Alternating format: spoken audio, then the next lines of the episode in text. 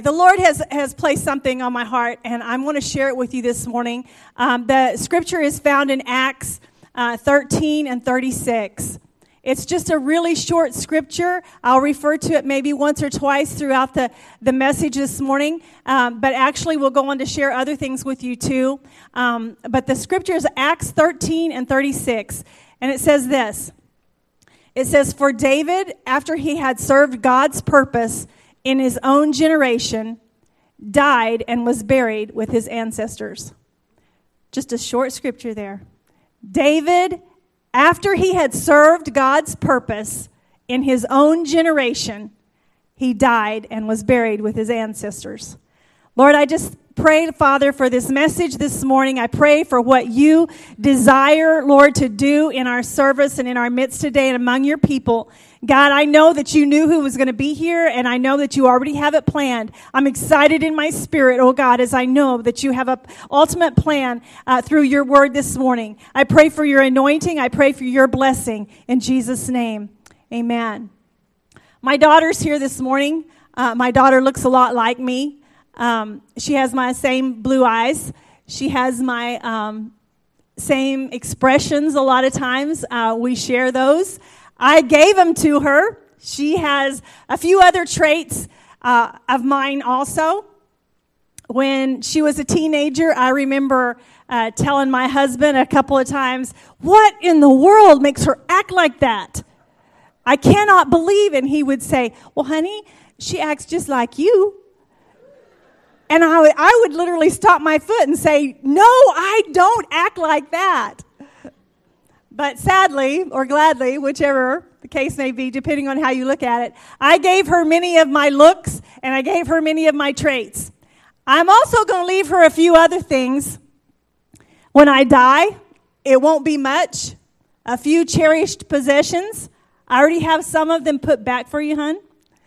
Uh, it won't be much money, but I, because I plan to spend all that. But those things that I leave her will be material things, and they're not worth very much.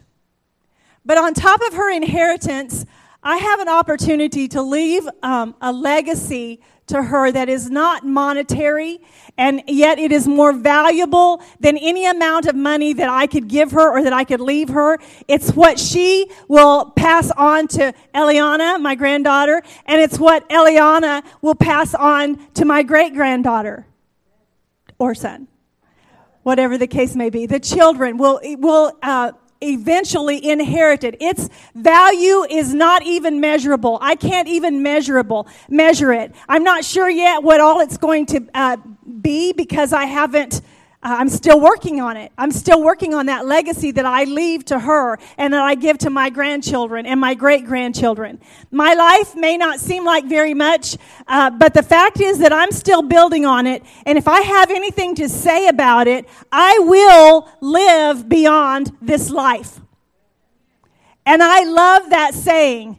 I want to talk to you this morning about living beyond your life beyond legacy, because legacy sometimes is material things, but if we want to live beyond our life, we can and we can have the opportunity. I believe that uh, it was Martin Luther that once said that if he knew that tomorrow would be his last day to live, that he would, what he would do if he knew his, tomorrow was his last day to live, is that he would go out and plant a tree. Now, that's a pretty big statement because we know that trees have the ability to live thousands. In fact, there are trees in this world today, some in California, that have lived thousands and thousands of years.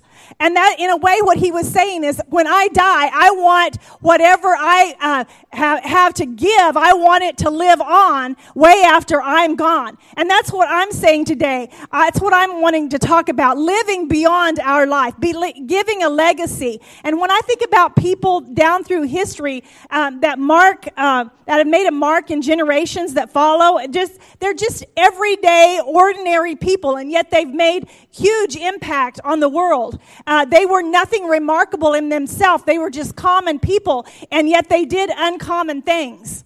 And uh, G- even Jesus' disciples, when you look at them, they are just a bunch of clumsy, disloyal, hard headed, um, stubborn, uh, uh, cowardly, uneducated group of men, and yet Christ chose them and to be his disciples. And I'm thinking about them, and I'm thinking, well, they don't sound like or they don't look like very much different than what we are. How many of you here are clumsy? How many of you are stubborn? Anybody here hard headed? Okay, you have the same tri- traits as the disciples that Jesus called to do great things for him. And you're able to do those same things. The last words that, that Jesus left with uh, his disciples, he said, You're going to be my witnesses to the ends of the earth. Has he forgotten who he's talking to? He hasn't forgotten. These men are already, they already had the chance to change the world. And yet when they had, were given the chance, they ran away.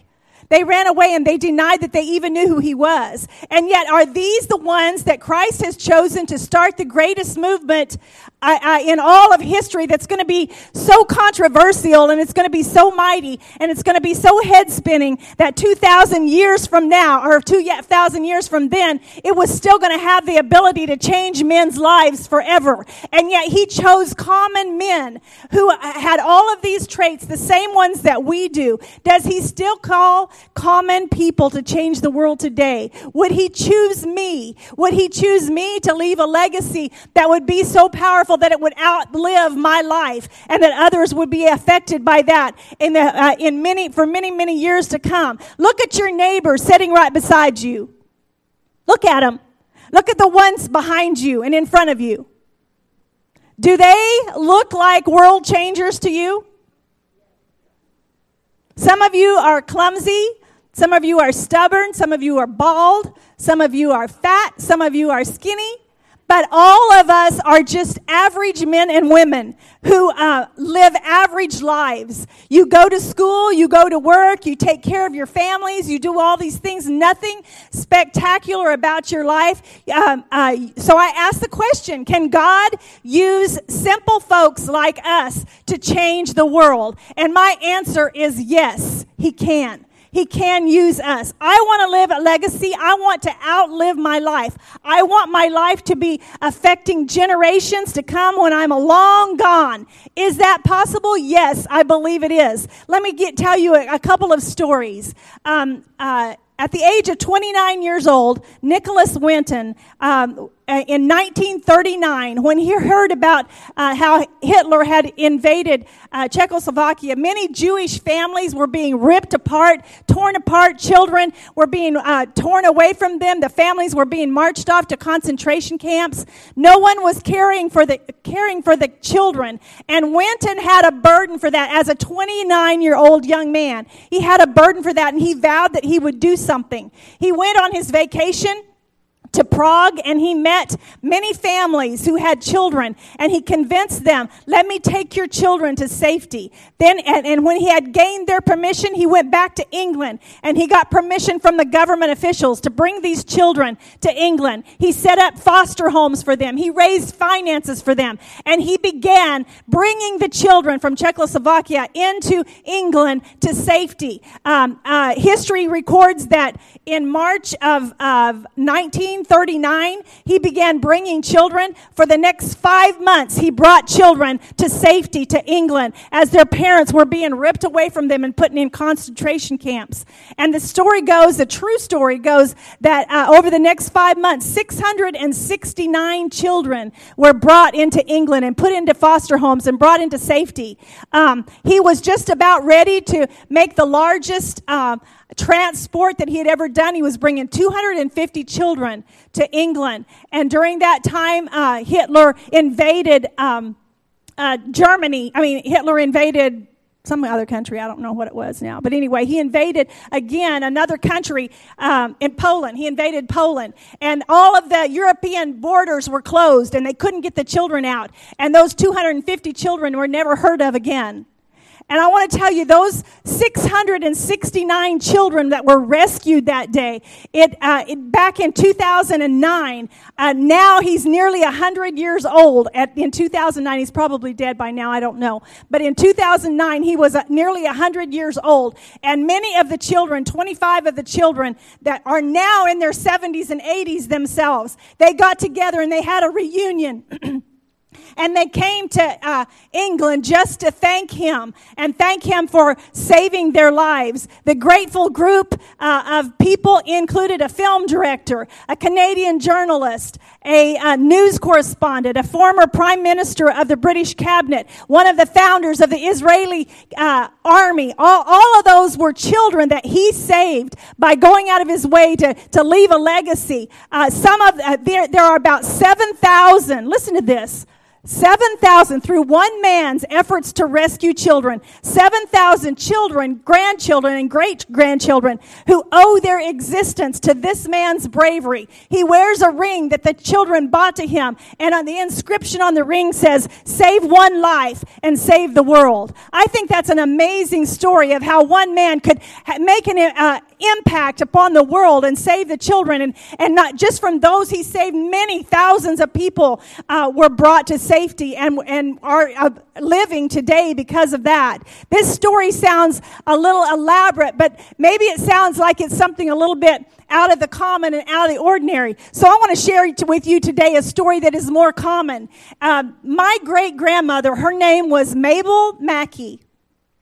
She and my great grandpa were married and they had three children. My grandmother, my grandma, was one of the, those, those children. I never met my great grandma Mackey, but I do have early childhood memories of my, my grandpa Mackey, my great grandpa. Um, this family, my great grandparents, they were not church going people. They didn't believe in Jesus. They came from a small town in Vici, Oklahoma. Anybody ever heard of Vici, Oklahoma? Yep, uh, just a few Okies. They came from that small town. Every Friday and every Saturday night, my grandmother tell, told me this story. She said that every Friday and every Saturday night, they would roll up the small carpet that was in their living and dining room area. They would move all the furniture aside, move it out, and they would have a dance at her house every Friday and Saturday. They didn't know Jesus. There was lots of drinking, there was lots of partying, there was lots of dancing. That's what their family was accustomed to. My grandmother, at the time that she was talking about this happening, she was about 14 years old. And she recalls the wild parties. Um, she says that as a child, a 14 year old girl, she said she could cuss like a sailor. She was so accustomed to this kind of language that it was like second nature to her. But one year in the summertime, uh, two young girls came to Vici, Oklahoma. Now, this does something to my heart, especially that young girls statement. Two young girls came to Vici, Oklahoma, and they began to announce that they were going to have a revival at the old schoolhouse.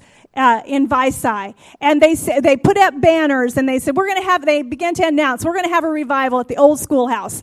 All of the small community was invited. Now, my grandma and my grandpa Mackey, they had no desire to become Christians. Uh, but in, a, in country communities back in those days, anytime there was a gathering, everybody went. It didn't matter what it was, everybody went. And so it was kind of like it was just a social gathering. Um, so my grandmother and my granddad got the kids ready and they went to this revival my grandmother went to the revival that service that night and to everyone's surprise including herself she went to the altar that night and she dedicated her life to the lord now on the way home while they were walking home the kids began to, to tease her about what, about what she had done and as, and as they were walking home my grandpa mackey he stopped the kids and he said now listen mom has made a decision today she has made a choice that will affect the rest of her life.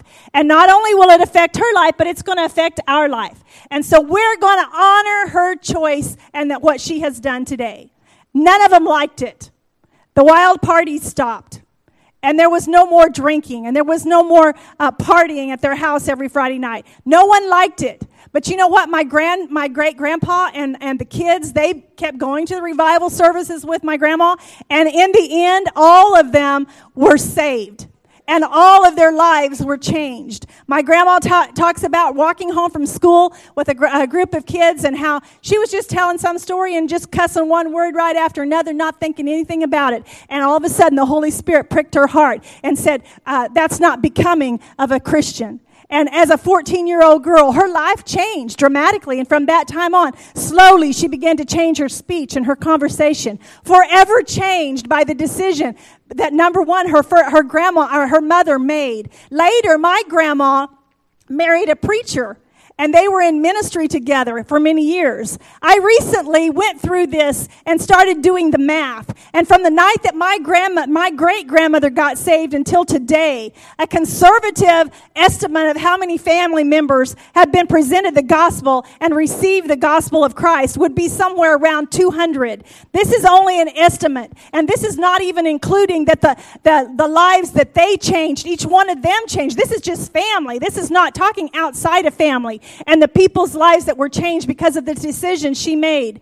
After her salvation, my great grandmother went on to work faithfully in the church, teaching children and ministering. She has outlived her life. What a legacy. I never knew her, but I'm here to tell you this morning that I don't even know if I would be standing here today if it was not the legacy that my great grandmother left. And she left that for me. And I'm here today. I hope that she sees me. I hope that she sees what she's left to her family. And I want to ask you the question this morning How can you outlive your life? How can you make a difference for ages to come, centuries to come, years to come, on down the line? How can you outlive your life? How can you leave a legacy? The first thing I want to talk to you today about is the first thing that you need to do is that you need to make a choice. You need to make a choice. Make a choice for Christ and make it solid and make it sure. Without any hesitation, no turning back, no detours. Plant your feet solidly. Make that choice. Many men and women are going to do great feats that will go down in the history book. But if, if you want to outlive your life, don't be concerned about what goes down in the history book. Just be concerned what goes in the book of life. Make that choice and make it solid and make it sure. Uh, you cannot do, I cannot do anything of eternal value without first making the choice to follow hard after Christ. I won't turn back. I will make mistakes, yes, but I will not alter my course. I have set my face to see Jesus. Choose, make that choice, and make it solid. My influence will not be tainted by the fact that I'm a wishy washy, on again, off again Christian that is uh, serving God wholeheartedly one day, and the next day I'm out drinking and partying and, and living it up in the world. My witness and my testimony will not be tainted by that fact. I will make a choice. I will make it firm and I will make it sure. I don't want to be a legend. I want to be a legacy. I want to have something to pass down generation to generation. You know, there were two, uh, two uh, brothers. One of them's name was Edwin, and one of them's name was John. And both of them were great uh, Shakespearean actors in the uh, latter part of the 1800s. Edwin, uh, the, one of the brothers, performed in, on stage in New York and in London. He won approval by all of the toughest critics of that day. He was destined to, to greatness until one fateful night when his brother, John, John Wilkes Booth, shot and killed our president, Abraham Lincoln. And from that time on, Edwin, his brother, was never again the same. Shame from his brother's crime drove him into retirement. He might never have returned to the stage had it not been for a twist of fate that happened one night while he was awaiting a train at the train depot. There was a young man that was dressed immaculately that was standing there beside him, and the crowd began to press in. And when the crowd pressed in, the young man lost his footing and he fell uh, down between the platform and the moving train. Edwin instinctively, without hesitation, wrapped his leg around the railing and reached down and grabbed the man and pulled him out to safety. When he pulled the young man to safety, the young man looked him in the face and he recognized this is the, the man, this, this is the brother of the man who killed Abraham Lincoln. He recognized him. Now, Edwin didn't recognize the young man. But after the thank yous were said and they went on their way, several weeks later, Edwin Booth received in the mail a letter, and the letter was from General Adams Badeau, Chief Secretary, Chief Secretary to Ulysses Grant. The letter was thanking Edwin Booth for saving the life of a former president's son. Abraham Lincoln. Now, I want to tell you look at that. Look at that story. How ironic that one brother killed the president and the other brother saved the president's son. I think that's very ironic. Edwin and John Booth had the same father, they had the same mother, they had the same upbringing, they even had the same vocation. Yet one chooses life and the other chooses death. How could this happen? I don't know, but you know what? It's nothing new. This story's not unique. If you look through your Bible, you'll see two brothers Abel and Cain. One chooses God, one chooses murder. Look at Abraham and Lot, both of them pilgrims in Canaan. Abraham chooses God, Lot chooses Sodom. Look at Saul and David in the Bible, both kings of Israel. David chooses God, Saul chooses power. Look at Peter and Judas, both of them disciples of the Lord. Both deny the Lord. Peter seeks mercy, Judas seeks death. Look at the two thieves on the cross. Both of them hanging with our Lord.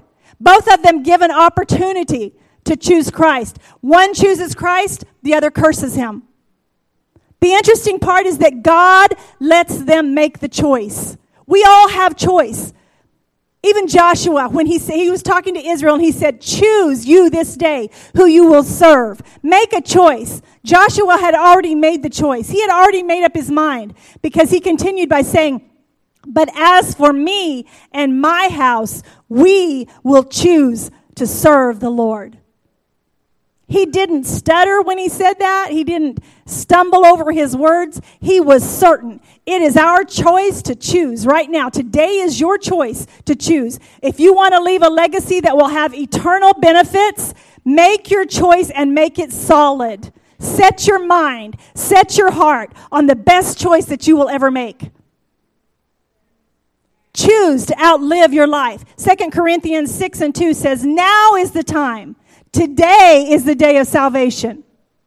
Some of you are living a legacy, but the legacy that you're living is a legacy of alcoholism, of violence, of dishonesty, of wrong choices. You can change that today. Today is your day of salvation. Pastor Steve, would you get me some water? the second thing that you can do in order to outlive your life is so simple, and all of these things are so simple, but that's just that, that that's it is simple. The second thing you can do is just do good. It doesn't have to be something spectacular. It doesn't have to be something earth shaking. Just do good. Just do good things. Find a need and fill it. Find a hurt. Find someone who's hurting and heal it. Find a child that doesn't have anybody and mother that child. Be a mother or a father to that child. Find someone who doesn't have a friend or someone who's lonely and be their friend. Just do good. Now let me let me ask you. I have some questions to ask you here. Let me uh, get get you to raise your hands here. Raise your hand if you know the answer to any of the following questions. Okay. Can you name the five wealthiest people in the world? Anybody? Okay. Can you name the last um, five Heisman Trophy winners? Of course, you can. Well, I'll give you a test after church. Can you name, okay, and if you can do this, I'm going to be worried about you. But can you name the last five winners of the Miss America contest? Okay, can you even name uh, 10 Academy Award winners for Best Actress or Best Actor? Got one? Okay, can you name the last decade's worth of the World Series winners? Probably, yeah, probably you can. If you were like me, when I'm asking myself these questions, most of us don't remember the headliners of yesterday.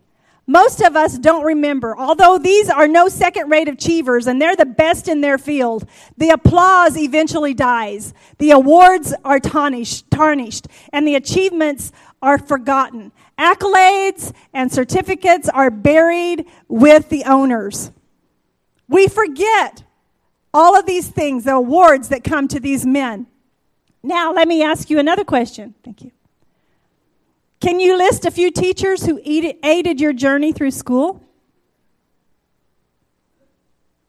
Can you name three friends who helped you through a difficult time?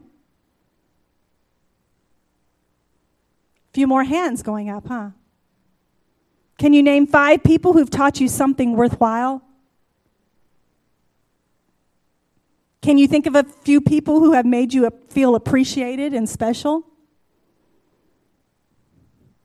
Can you name five people that you enjoy spending time with? My point is this the people who make a difference in our lives are not the ones with the most credentials, they're not the ones with the most money, and they're not the ones with the most rewards. The ones that make the most influence in our lives are the ones who simply care. The ones who simply reach out to us and care about us as individuals. I'm going to tell you, human hurt is something that's really hard to look at. When we see someone who's hurting and someone who's struggling, it's really hard to look at. We come in contact with people like that every day. And if we will impact their life, if we're going to impact their life, we're going to have to look at them. Human hurt is hard to look at. I'm going to tell you, there's people in this congregation today and in our church that are hurting. And yet we, we simply pat them on the back and we nod to them and we greet them and we walk right on by and we don't even look at their hurt. We don't look at them. You know, when Peter and John finally looked at the beggar on their way to the temple, when they actually looked at him, they had gone this way many times to the temple. Many times they had passed this way. How many times had he been sitting there? Probably every day. And they hadn't looked at him. But when they actually stopped and they looked at him, the Bible says when their eyes reached his eyes, they looked at each other. He looked at them. Peter, uh, Peter looked at him. He said, Look at us. They locked eyes on his with such compassion, and he gave them his attention, expecting to receive something from them. It's hard for us to look on a suffering face. We would rather turn away. How many times do we pass people by that are hurting and, and we just give them a nod or the pat on the back? This is a perfect example for us. If we look at Peter's life here, when he actually looked at that man who was hurting and broken and sick, he didn't just look at him, but he also reached down and touched him. And when he touched him and he took him by the hand, he lifted him up. That's what happens to us. If we will actually look at the people that are hurting and are struggling, we won't just look at them, but we'll also reach out and touch them. We will impact their lives. Our, our, uh, we can outlive our life when we touch someone in this way. You could die tomorrow, but they will never forget you. Uh, yesterday evening, we had um, uh, we went to Oklahoma for Grandma's birthday. She turned 80. And the family got together. While we were uh, on the way there, um, my son Chad started telling us a story about a young uh, man who was like 13 and 14 years old when we pastored in Midland, and Chad was the youth pastor. And this young man had a lot of struggles in his life, and he was he lived with an abusive father.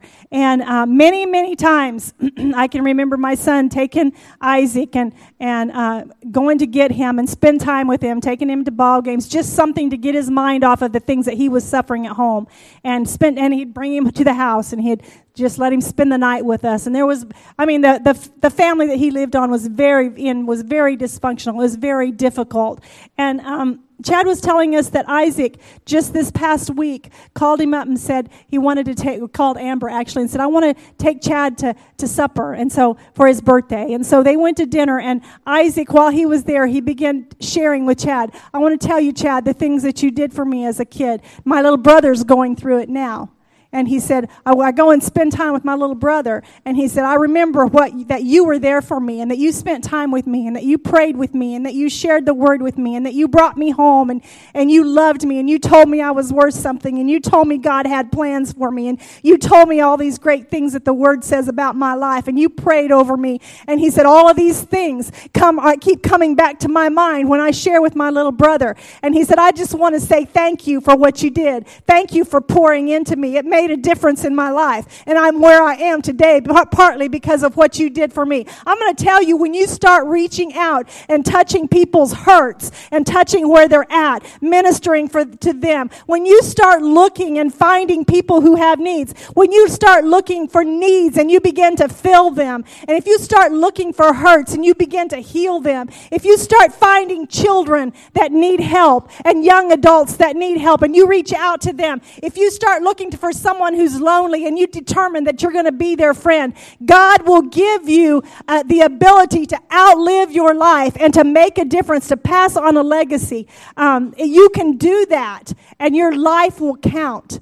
I remember in, in Midland when I was so very, very sick when I first was um, diagnosed with this terrible disease. But anyway, when I was so very, very sick, there was a lady in our church uh, who was a nurse. And she, um, I was in bed for several months. I was in bed and couldn't get out of bed. And, and I would leave the door, my husband would leave the door unlocked. And, and Jennifer would come. And almost every day she would come and she would sit on my bed and she would just encourage me. And she would talk to me and she'd share scripture with me and she'd pray for me. And, and she would check on me. Is there anything you need? Day after day she did that. I'm going to tell you what, she was not my best friend. We weren't even really that close before that happened. But I will never never forget the time that she reached out to me when I needed somebody. Her life will be a legacy. Her life, she's outlived herself, in my opinion. I love that lady because of the fact that she was willing to give. You can outlive your life if you will just do good. Find something good and do it.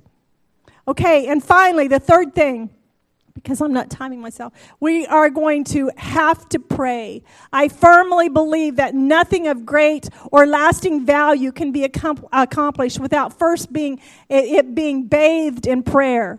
Prayer. James says that the prayer of the righteous person has great power. When people pray, it can literally change the course of history. If we will pray, we will have the ability to outlive our life and to leave a great le- legacy. Uh, back in the uh, mid 1800s, uh, uh, prayer brought about great revival in America. There was a layman, Jeremiah Lanphier, who began uh, noon prayer meetings in New York City. He was just a businessman and he had a heart to pray. And he began having noon prayer meetings. There was only six people that came to the first prayer meeting on uh, September the 23rd, 1857. And they began to pray. By spring of that year, just six, six seven, eight months later, by spring of that year, there, uh, so many prayer meetings had sprung up all of over New York that many in different locations that the daily attendance grew from six people to 10,000 America's greatest spiritual awakening was underway. When the news spread that there were daily prayer meetings where sinners were welcomed and prayed for and inter- uh, encouraged to come to Christ, many convicts and many sinners began coming to those prayer meetings. People right out of prison were saved and they were set free. Hundreds of people who had spent their nights in the gates of hell came to those prayer meetings and their lives were changed. They, thousands of people forsook crime and they devote, became devoted devoted followers of Christ. Crime was drastically reduced in New York City. It began to spread from New York City, all the way from New York, all the way to Los Angeles, clear across our country men and women began to pray. Ships that would come into New York Harbor would be so that the power of God was so great over that city that the ships that would come into the New York Harbor, um, the captain and, and, men were converted as before the ship would even dock. Uh, sailors would fall on their knees, and and um, even though other sailors would gather around them and make fun of them, they would sing and praise God, and it would end up that other believers would come to know the God, come to know God. There was power in their prayer, God would grip their hearts. They humbly knelt in repentance. Uh, one businessman said that that uh, he had someone in his shop and he began to close up shop said time to go to prayer meeting. And the customer said do you have to go to prayer meeting every day? He said yeah come on go with me. He took the man to prayer meeting with him and the man got saved. He went back to where he lived and started his own prayer meeting all over america. In march of 1858 the re- religious journal reported it this way. It says the largest cities and towns from maine to california are sharing in this great and glorious work. There's there's hardly a village or town anywhere without the divine power that is on display from uh, city to city in these great prayer meetings. I'm telling you, prayer has great value. We have the ability to change the world. In Chicago, 2,000 men met at noon, noon to pray. In Philadelphia, 4,000 men were meeting at noon to pray. Prayer changes things. It will change things in our lives. We've seen it on Tuesday morning as our women gather to pray. It, it, uh, it, started out with just me and Sandy. Now there's probably 10 or 12 ladies who pray. If you want to come and pray, pray because I'm telling you the, the power of God is here. We've seen answers to our prayers. And I believe that what God is going to do and what's coming out of those prayer meetings is going to be a great thing. In the uh, New Testament, when uh, the apostle Peter was in prison, he was guarded by 16 soldiers waiting to be executed the next day by uh, King Herod's orders. He was waiting to be executed. While he was waiting to be executed, what was the church doing? The church was praying. They had gathered together and they had bonded together earnestly praying for God to deliver him. They didn't know what God was going to do, but they knew what he could do and they trusted him and they banded together and began to pray. This is to remind us, this is to remind the church of today the responsibility we have to pray and the power that's available to us when we do pray. What can happen when people pray? Uh, uh, gloriously, the angel came and delivered Peter out of jail. I want to tell you today, what can we learn from this today, people? People's needs are met if we pray. Just like Peter was in a prison, uh, locked up up, surrounded by cement and bars and old stained toilet in the corner. Uh, there are people, people today are the same way. We, they may not be behind bars and, and behind cement, but people today live in a prison. They have needs. They feel the prison of pain. They have emotional rejection. They have physical hardships and suffering. They have confusion, unfulfilled things in their lives. I'm going to tell you the only thing that can break that from their lives is prayer. And the only thing that's going to do it is if the church will band together and pray for these needs. How how will the church, how will you have a legacy? How will you outlive your life if you don't learn how to pray? If you don't learn how to seek God? If you don't learn how to have the power of God? It's only through prayer that you have power. If there's any anointing upon this message this morning, it's only because of prayer. If there's only anything successful that happens in New Bethel, soon to be the grace place, if there's only anything that happens, it will be through the power power of prayer. That's the only way we can accomplish anything. That's the only way we can live a legacy for the, uh, for the Lord today is if we learn to pray. Peter was released uh, from prayer, I mean, from prison because he learned to pray. The chains fell off. I believe that even here today, this morning, there are chains that bind people's lives. And I'm going to I'm going to conclude with this right now and if I could get the worship team to come these things that I shared with you this morning, they're simple and they're nothing that you haven't heard before.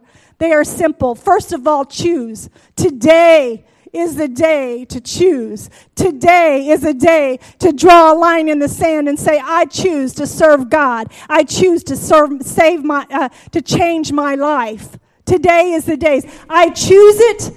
I will mark myself firm. I will choose Christ today. The second thing you can do is just decide to do good. The opportunities that God places in your life to do good, take them. And then, third thing is to pray. Is it enough? Are those three simple things enough? Making a choice, choosing, and doing good and prayer, are they enough? I say yes. I say yes, they are enough. It's what we have to do to outlive our life. Every effort that you make, Every effort that you make for God, everything you do for the Lord is rewarded. Everything you do for Christ will last. If you give a cup, the Bible says if you give a cup of water to someone who's thirsty, there you go, Steve. There you go. God notices, even if I had to ask for it. God notices it. He's going to reward you for it. Everything you do, I'm telling you, listen, I want goodness that's going to outlive the grave. I want goodness in my life that's going to outlive the grave. I want a love that will outlive my final breath. When I die, I want it to just be the beginning of my life. I want to outlive my life. I'm praying that even the message that I'm sharing with you today, I'm praying that even this message will have an effect on someone's life. Just like that sermon that was preached in that little schoolhouse in Visay, Oklahoma, when my grandmother, my great grandmother, made that decision. That was over a hundred years ago now. She made that decision for Christ. My grandmother listened and she responded, and she changed the course of our family's life. She changed the course of our family's life y'all stand with me this morning?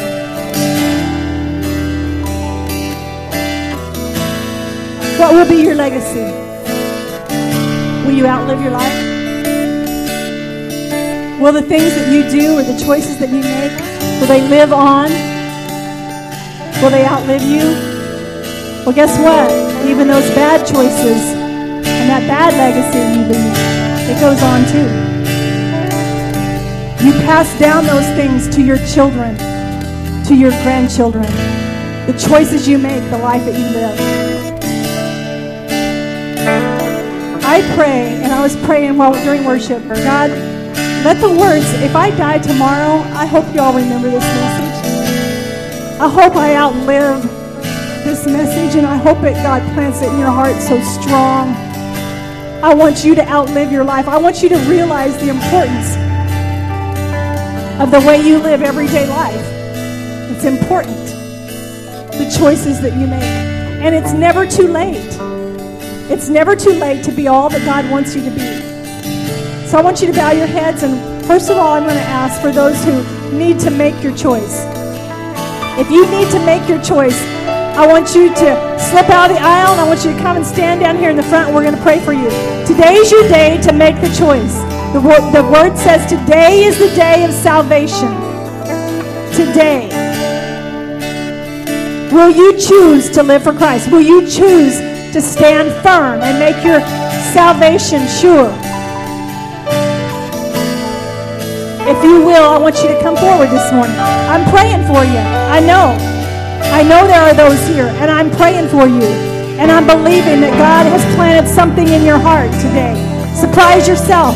Surprise those around you and make that choice and come forward this morning.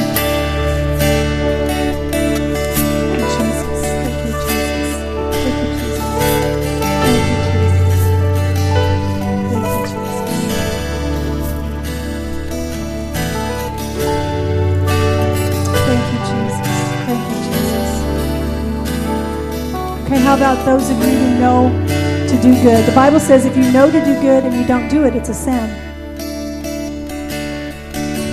If you know to do good, how many of you here want to do good? You want to learn how to reach out to people more and touch people's needs. Touch people's needs. I want you to come forward this morning. Come forward. We're going to pray. And if there are those of you who want God to lay on your heart a deeper burden for prayer, a deeper burden to touch people's lives through prayer and to make an impact on people's lives through prayer, come forward. We're going to pray today. That should be all of us, people. If you want to do good if you want to learn how to pray better, that should be every one of us. We're going to pray together. I'm going to pray for the anointing of the Holy Spirit. In Acts 13 and 36, it says, For David, after he had served God's purpose in his own generation, he died and was buried with his ancestors. There will come a time when we will serve our purpose in our own generation and we will die and go be with our ancestors. But what will we have left behind? We don't know when that time is coming. It could be today, it could be tomorrow, it could be 20 years from now, it could be 50 years from now. What are you going to leave to the next generation behind you? Hallelujah. Hallelujah. Just Hallelujah. I want you to just pour, pour out your heart to the Lord right now. Pour out your heart to the Lord. Tell him how you want to be used of him. Tell him what you want him to do through you. Tell him the legacy you want to leave. Tell him how you want to outlive your life and how you want to touch life.